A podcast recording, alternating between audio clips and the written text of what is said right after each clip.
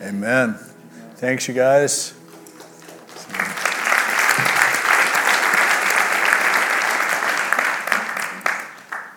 I was reading an article in the LA Times that came out a couple weeks ago about a neurobiologist from Stanford named Robert Sapolsky, and he wrote a book called Determined because in his research he has come to the conclusion that none of our choices are truly choices, that there's no such thing as a free will, that everything that we do is determined by a combination of our biology, our genetics, the environment that we're in. His ultimate conclusion is no one should ever be rewarded for doing something right, and no one should ever be punished for doing something wrong, because it's all determined outside of ourselves.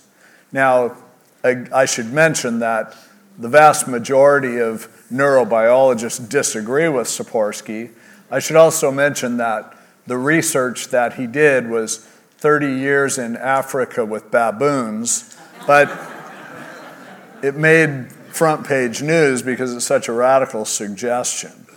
The truth is, although we are certainly influenced, none of our decisions are made apart from various influences. At the same time, the greatest gift that humans have, as God created us, He created us with the capacity to make choices to make choices that actually help determine our future. And it's the most ennobling thing about humans. It may not be true with baboons, but with humans, uh, we have the choice to do something today that can actually make tomorrow better.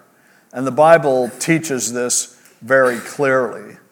But for many of us, we never learned this, and we especially don't learn how to do it because we might look at it and go, yeah, but how do you know? I can always look back and say, wow, if I had bought this stock when it was $5 a share, look how rich I would be right now.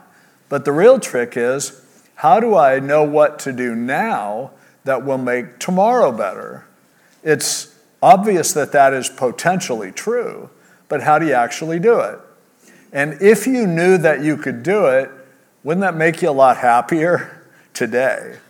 And so the psalm that we're looking at this morning, Psalm 1, goes into that. And we're in a series called Verses for Life, where I'm picking out, and Justin and I are both picking out passages that we think you could live by this verse. This verse has so much to it, or these verses have so much to it, that they can add a richness to our life they're definitely worth memorizing, and I would encourage you to memorize each of the passages that we look over. And I could do the whole first psalm, it's definitely worth learning, but the first three verses is where I want to focus our attention on. It's so relevant because it starts out with blessed. And that word in the Hebrew just, there are some scholars who say it should be translated bliss, but it means happiness. Now, there are other Hebrew words for blessing where, like, God bless the people, that's a different word. But this word, you can translate it happy, and you're pretty close to right on. So it starts off with that, and verse 3 ends with, You will be prosperous, you'll be successful. So, in some ways, when we look at this verse, we're going to be talking about how to find prosperity. But it's not going to be by giving your money to me so I can buy a jet. it's going to be because you're figuring out what your life is and walking in the fullness of everything that God has for you. Nothing will make you more happy, nothing will make you more successful than that. And so within these three verses, we see a core of information that can make our lives more happy and more successful, more prosperous. So, but he starts off, it's interesting, verse 1 starts off with three negative things. Now, that seems pretty negative. you know, it's like, okay, you're happy if you don't do this, don't do this, don't do this. Oh boy, that's what I figured. A bunch of do's and don'ts. Well, no, he, he zeroes in on three things that ultimately stand in the way of our finding everything that God wants us to experience. Let's face it, most of the time, when we aren't happy, it's not just because of what we're not doing, it's because of what brought us to the point of being unhappy. And so he says, filter these out of your life as much as you can. So, blessed, happy is the person who, number one, doesn't walk in the counsel of the ungodly. Now, that Hebrew word there for ungodly, it doesn't have anything to do with God per se, but the word really just means wrong. So, essentially, you're not living your life by bad advice. You're not walking in the counsel of the ungodly or standing in the path of sinners. That word sinner means that you missed it. So you're associating mostly with people who have missed the ultimate meaning in life, the ultimate success that can come from life, the ultimate joy. If you are around miserable people, it'll tend to make you miserable, in other words. Or sit in the seat of the scornful. That word in the Hebrew for scornful means to, it, well, it, it, the best translation of it is, is, it means literally flapping your lips together, but it's the idea of people who are jaded, like, meh. So you've got to filter these things out of your life. And then he gives us the positive delighting in the law of the Lord, meditating on it day and night, and then the promise that you'll be like a tree that's planted by the rivers of water, bringing forth fruit in its season, its leaf won't wither, and whatever it does will prosper. So that's those are the three verses that I would suggest you give some attention to this week. So, backing up to the beginning. Happiness, first of all, you have to reject bad advice. We are all full of bad advice. All around us are people who would tell us to do things that end up robbing us of everything that God wants us to have. In fact, most advice is bad advice. So, uh, to analyze the advice that you're getting, you just have to look at how did that work out. But we tend to listen. And certainly, if you're making a lot of your life decisions based on what you see on the internet or on TV, you're listening to bad advice. If the advice on there was so good, everyone would be happy. Is everyone happy? Do the people on TV even look like they're happy? So, you know, you filter out, okay, I want to reject any bad advice, any advice that wasn't right. Now, the problem is, people have been advising us our whole lives. There are things that people ingrained into us, and I think the older you get, as you begin to look back and reflect, and you know this if you're older, you, you can't remember what day it is, except you're at church, oh, it must be Sunday. But man, you can remember things in your childhood that you thought you had completely forgotten. A part of that is because from when we are babies, the programming process begins. We begin to be told who we are, what we are worth, what's important, what isn't. Obviously, there are certain extreme cases where there's a lot of abuse, but a lot of times it's just a question of, you know, you're rewarded for your performance. And so you begin to think that your performance is good. I, I realize that, you know, I love teaching the Bible. And part of it is because, you know, I love the Bible and I love what it does. But at the same time, I have to be honest that when I was a little kid, the only positive reinforcement I got from either of my parents, my father was schizophrenic, but he was obsessed with the Bible. And so when I taught myself to read, I would read the Bible to my dad. He would take me off into nature, and I would read the Bible to him and sing hymns for hours. That's and my dad loved that. My dad would take me down and have me preach on the street corners when I was two and three years old. He would put me up in front of churches and have me quote scriptures and do Bible drills where it would be me against all the adults in the church, and I could find verses faster than they were. And I felt reinforced by my dad. Now, later, when my dad would be in the mental hospital for a year at a time, that became a problem because I was used to, I was addicted to that approval. And, you know, honestly, even years later. Partly ministry was feeding. I remember, you know, when Pastor Chuck first asked me to lead the hymns on Sundays. And I, I always loved the hymns, partly because as a little kid, the only real positive time of my life was sitting out at like Jumbo Rocks or at Yosemite and singing hymns with my dad and reading scripture. So here I have a chance to sing hymns in front of thousands of people. And I also, and I've really never, I don't think I've said this to people very much, but all the 10 years or so that I led the hymns at Calvary, the whole time I was watching the audience, thinking maybe my dad will be here somewhere because he would go, I hadn't seen him in many years, but it's like, that affects you. But at the same time, there may be things about my need and desire for ministry that I have to reassess based on where did that come from? Why am I actually doing what I'm doing? And every one of us has those kinds of stories where somebody programmed us and actually what they were trying to make us, maybe they thought they were trying to make you strong by treating you that way. Maybe they thought they would teach you discipline by the way that they punished you. Or maybe they thought that if they ignored you, that you would just become more self sufficient. Whatever, it doesn't even matter.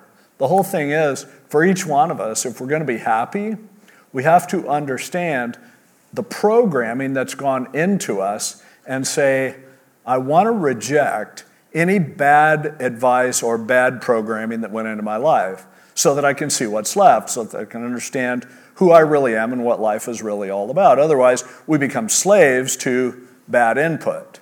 So that's why he starts out. Okay, first of all, you don't walk in the counsel, in the advice of people who are wrong. Eh, you don't get your advice from bad sources. Question everything, and your best, you know, your, your best test should be this person is giving me this advice. Would I want to become more like this person who's giving the advice? And that'll pretty much eliminate three fourths of the advice that we get in our lives. Because, like, wow, he seems smart. No, that's not the criteria.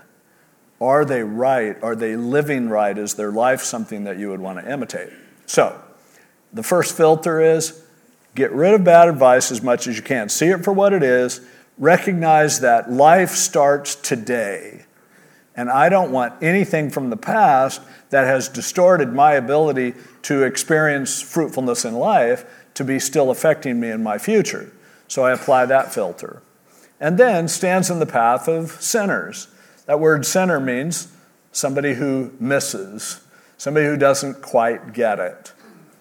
Standing in that path, it's amazing how much of our identity and our life and what we become and our fruitfulness and everything else is affected by the people we spend time with.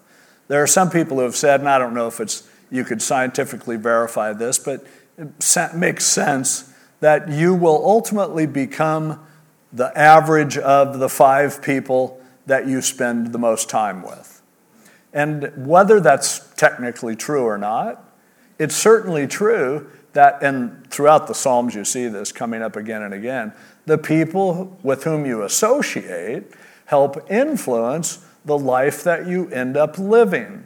If you are around people who, and you know this from when you were a kid, if there was somebody in your family or in your neighborhood who really loved something and you liked them, you got into what they were into. But as life goes on, it becomes harder to actually find people who are a good influence on you. Because in order for people to be a good influence on you, they, they kind of, some of them need to be at a level that's like where you want to go, where you aspire. And as you get older, it's harder to find people that are as old as you are, you know, or that, but even the people around you, younger people can inspire you, and you have to understand these people can make a difference in who you become, while at the same time, like the kinds of people that you will meet at church are going to help elevate you in a way that the kinds of people that you meet in a bar may not. Now, there are exceptions. There are certainly some people in bars that would be healthier for you to hang out with than some of the people in church. But across the board, you look at it and go, I need healthy influences in my life, but in order to do that, I have to eliminate some of the hurtful, some of the, some of the people who are missing out from my life. And that's a painful step to take. But it's one of the reasons why we do church, why we think it's important to come to church, why we always allowed people to come to church even while the sky was falling um, during COVID, because it's like, I don't want to ban people from the kind of connections that can give us a future.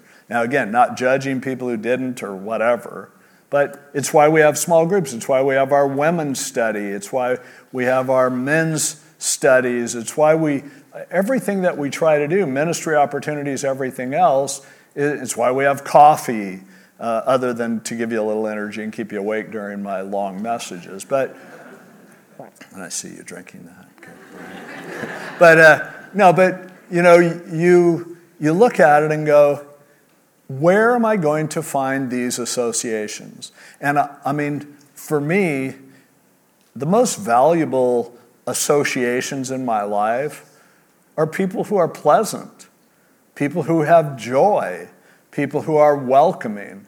I really, I'm way beyond being benefited by somebody who's really just smart or who they tell me things that really make me think.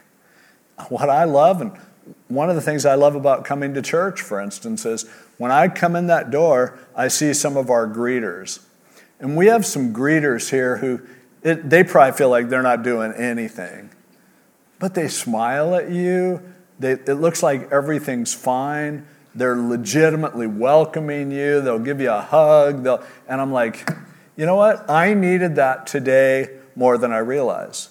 There are other people that I know in church that have always something positive to say. They're always encouraging. You know, when I'm talking, they're like sometimes nodding. Don't do that just to placate me. But, you know, there are people in our lives who elevate us. And what the psalmist is saying here is there are also people in our lives that bring us down.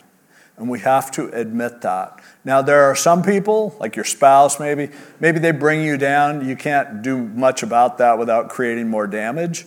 But if you have people in your family who are difficult, it's that much more important that you allow influences into your life that can elevate you, that can pick you up. You can't change another person, but you can certainly intentionally change who you spend time with.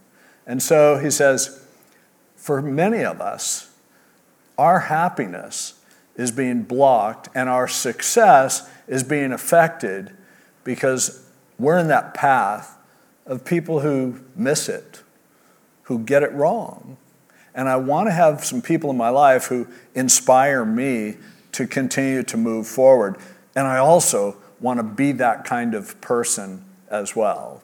So you don't take the bad advice, walk not in the counsel of the wrong, or stand around with those who are sinners, those who who miss the point. But then he says, or sit, settle down in the seat of the scornful. Again, that uh, if you're not careful, you look at life, you can become so jaded. You can become so like everywhere I look, there's so much hypocrisy, so much, oh, what's going on? Check the news. Oh no, this sky is falling, this is happening, that's happening, what's going to happen here? And I just, I, I, at some point, just to cope, I just stopped taking it seriously. I become completely cynical. I, all I can say about current events is to joke about it because it's like, oh, I'm bombarded with all of this stuff that will suck me under, and my survival technique is to just become scornful. Is just i mean that's the essence of humor to a degree. And we all need it. It's healthy when it's in a balance but you need to be able to laugh at things. When in our society today you're not allowed to laugh at anything. That's not healthy. But at the same time if life is just a joke to you because that's the way that you cope you'll never really find that fulfillment and that happiness either and so our cynicism is a reminder that the more it gets that way, the less likely we are to be finding the fulfillment that comes from life, finding the success that God has for us. Now, this is something, and every week I, I select scriptures that I need. So, you know, cynicism is something that is a big problem that I've always had. Early on, as a young person, the way I coped with stuff was just a, you know, oh, what do you expect? Yep, there you go. That's how it happens. I remember it really hit me one time. I was on Pastor's Perspective with Pastor Chuck, and a lady called in and she goes, Pastor Chuck, what do you think about Christians and cynicism? And he goes, Well, Dave. and I'm like, What? He goes, You're the most cynical person I know. Why don't you take this one? and at first I was like, Yeah, you're darn right, you know. But then I'm like, How sad that somebody sees you are so jaded that everything has become a laughing matter to you. That's not healthy. That will never, the kind of laughing that when I, you know, when like the House of Representatives finally elects a new speaker, and 10 minutes later I have 20 emails and text messages from him that's asking me for money. That's funny to me. But I don't know, should it really be? Do I feel good after laughing at that kind of nonsense? Or do I just go, oh, well, it is what it is, it's fine. It's going to roll off of me. I don't need to, you know, to get overly consumed with it, to laugh it off like it's nothing. It is what it is, but I want to move forward because I have a life to live. So, sitting in the seat of the scornful, when you become too jaded, when you become too cynical, it's a sign that you've already, because of your programming from those around you, the bad advice you've taken, the people that you hang around that pull you under, that ultimately this is what's left is cynicism. And cynicism never makes someone successful unless you're a comedian. And now, poor comedians, how can they possibly even make a joke because they'll be attacked for it? So he starts out you want to be happy, you want to be successful, take these filters, eliminate the bad advice, eliminate the people around you that don't lift you up and build you up and encourage you. And uh, then finally, check your cynicism at the door. Stop doing that, it steals life from you. So then he goes on and says, after you've eliminated those three joy stealers, then here's what you do His delight is in the law of the Lord, and in His law he meditates day and night. It's why we're doing the series that we're doing. It's why we teach the Bible every single week, because the law of the Lord is foundational for us to find the life that God ultimately has for us to help us become the people that we can potentially be so that we can find success. The scriptures promise so much about success coming from following after God. So after we've kind of tried to eliminate all the junk, now it's like, what does God's word have to say to me? And it doesn't say, you know, to study the word of God and then you'll be happy and successful. But to delight in the Word of God. You know, I, all the time growing up, I loved studying the Word because it helped me win arguments.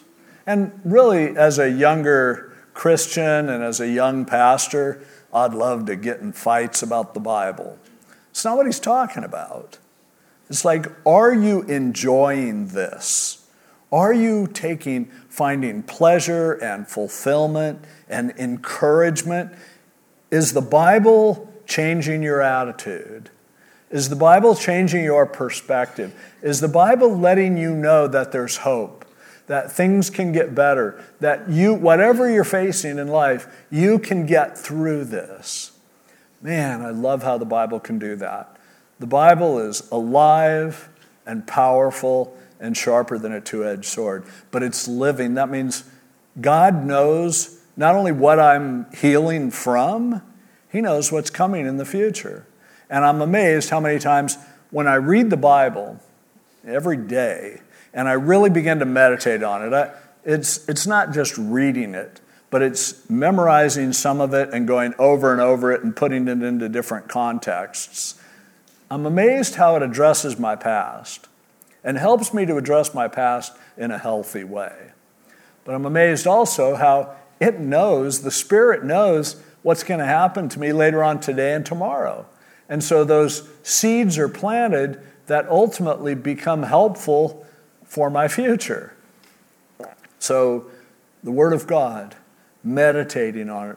We're so blessed today that we have the Word of God on tape, you know, read by pretty much everybody you can think of. You can hear James Earl Jones reading the Bible to you, or there's probably one of Pee Wee Herman reading the Bible to you if you prefer it. But it's like it's in our phones, it's not just on a shelf, we have to take it down and read it. It's so accessible. And once we put it into our minds, we can meditate on it, it becomes better and more rich. I love this Psalm 1, but I love it more after spending the last, you know, week and a half meditating on it than I did before.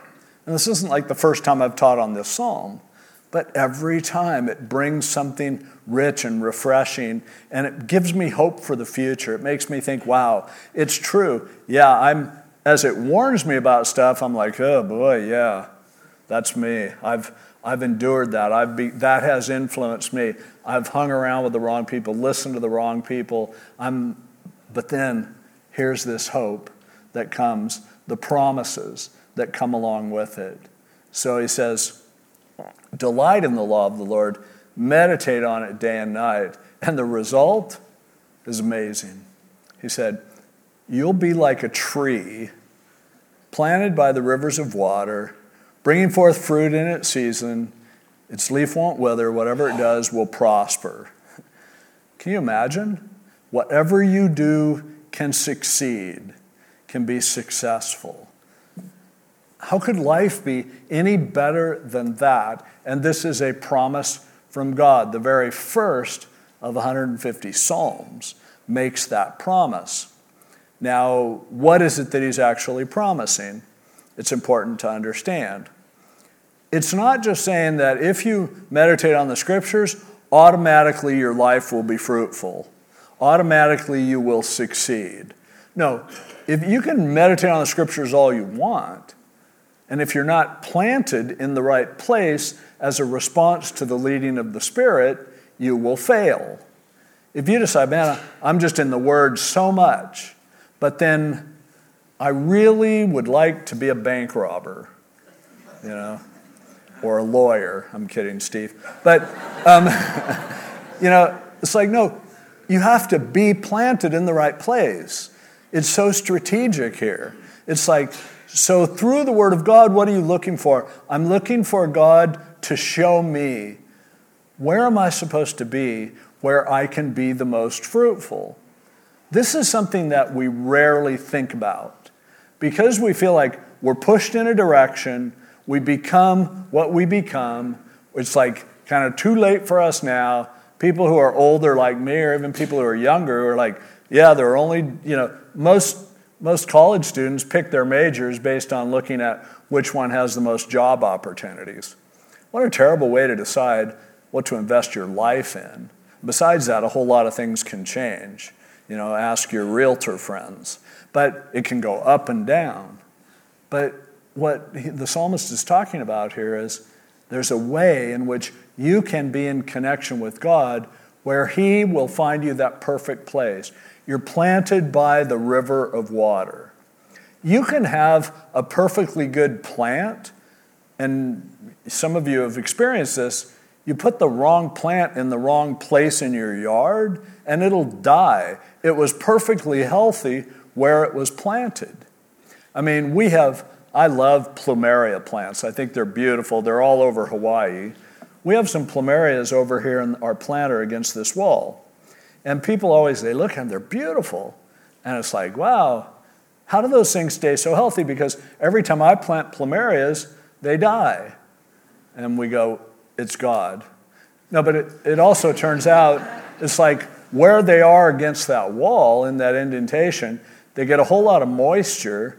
They're protected from a lot of the sun, but then the wall that they're planted against, it turns out, Jerry explained this to me, is that it radiates heat on into the evening, so it simulates a tropical condition. The combination of the wall, the planter, the angles makes that plumeria planted in a place where it's going to thrive. Your life is the same way. If you're planted in the wrong place, it's not your fault, it's nobody else's fault. It's like we all have an ideal place to be planted where our roots can get water and we can be nourished and we can find fruitfulness.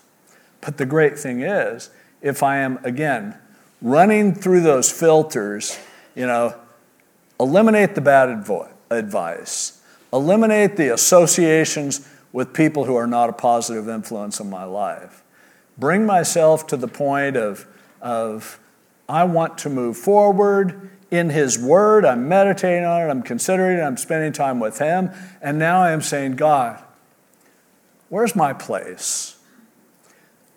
Chances are, for an awful lot of people, you don't discover your place when you're younger. When you're younger, you take the job that's offered to you. Maybe you go work for your parents, or maybe you're like, first job you heard about, you took. I mean, I, when I was like 12 and 13, I worked in a gas station, and I really loved it. Um, I liked the mechanical aspects of it. I liked the people I could hang around with. I liked that you know, I could drive cars and motorcycles long before I had a license because there was nobody really supervising me. I liked being able to smoke and, and you know, not, not, have, not being in trouble. There was so much about the job that, that I liked, and it was actually good for me at that age, for the most part. It was a bad influence in some ways, too. But I would not want to work in a gas station today. I, I just, I'm thankful for that season and the things that I learned, but at the same time, I moved on to other things. And so I began to adjust my expectations as God led me to end up doing what I've done in life. Now, I wouldn't necessarily want to go back to any job that I've ever had, but I look at what I get to do today and today only and go, I can actually, I mean, after first service, I get a couple text messages from people that I really care about who tell me that, man, you really encouraged me today. I'm like, that's cool, that's fruitful. That made it worth whatever I had to go through to experience a message that might be painful for me at times, but at the same time, it's like, wow. I mean, maybe I make a difference in somebody's life. And there's nothing that's more of a blessing than that. Um, but I can't look back. I, if I look back at my life, I have so many regrets about the way that I lived life, except all of the decisions that I made, even all of the bad decisions, even bad decisions in ministry, all brought me to the point where I can do what I'm doing right at this minute. And I feel like even if today was the only day that I made a difference, I made a difference in a couple people's lives. What more could you ask for? What could make you happier, more fulfilled? And for me, that's what success looks like. It's going to be the same for you. Don't look at your life as a failure unless you're dead, in which case, please get out of here. But if you're still alive, you still have time. And for many people, they end up discovering later that place of fruitfulness where they're planted. You can take something that grows fine in a pot, but it ends up needing to be planted in a different way. And I use this morning, I was thinking about um, a friend of mine, Curtis Smith, who goes to our church, and he worked his whole life, you know, for the government and doing technical stuff.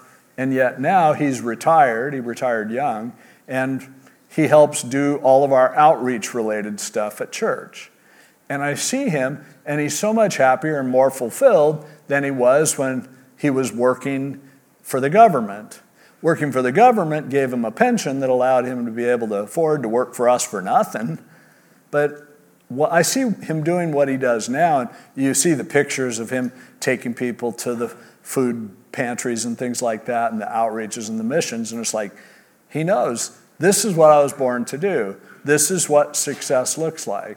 And you may find that there is something in life that God is leading you to, that it may take you a while to get there, but when you do it, you just go, This is what fulfillment feels like.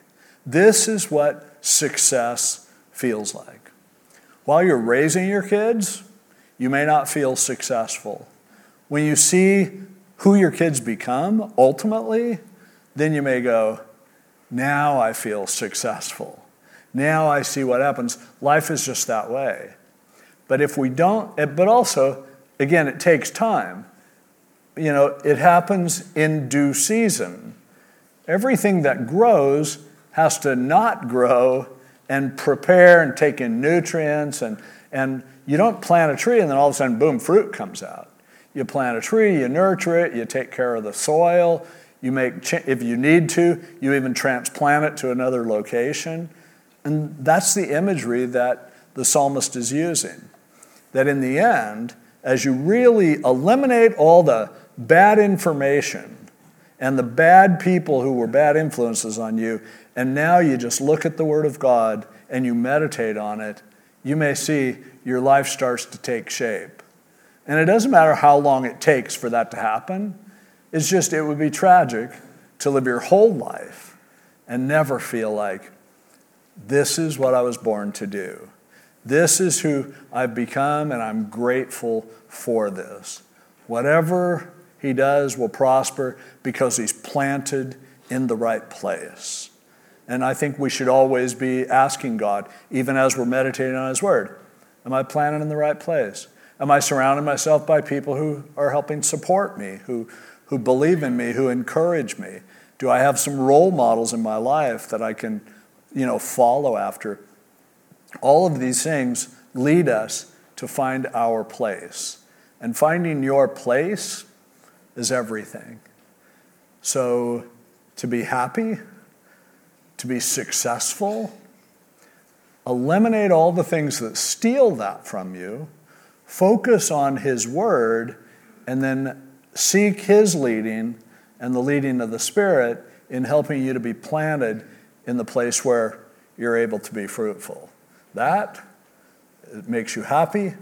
That is what success looks like. Let's pray.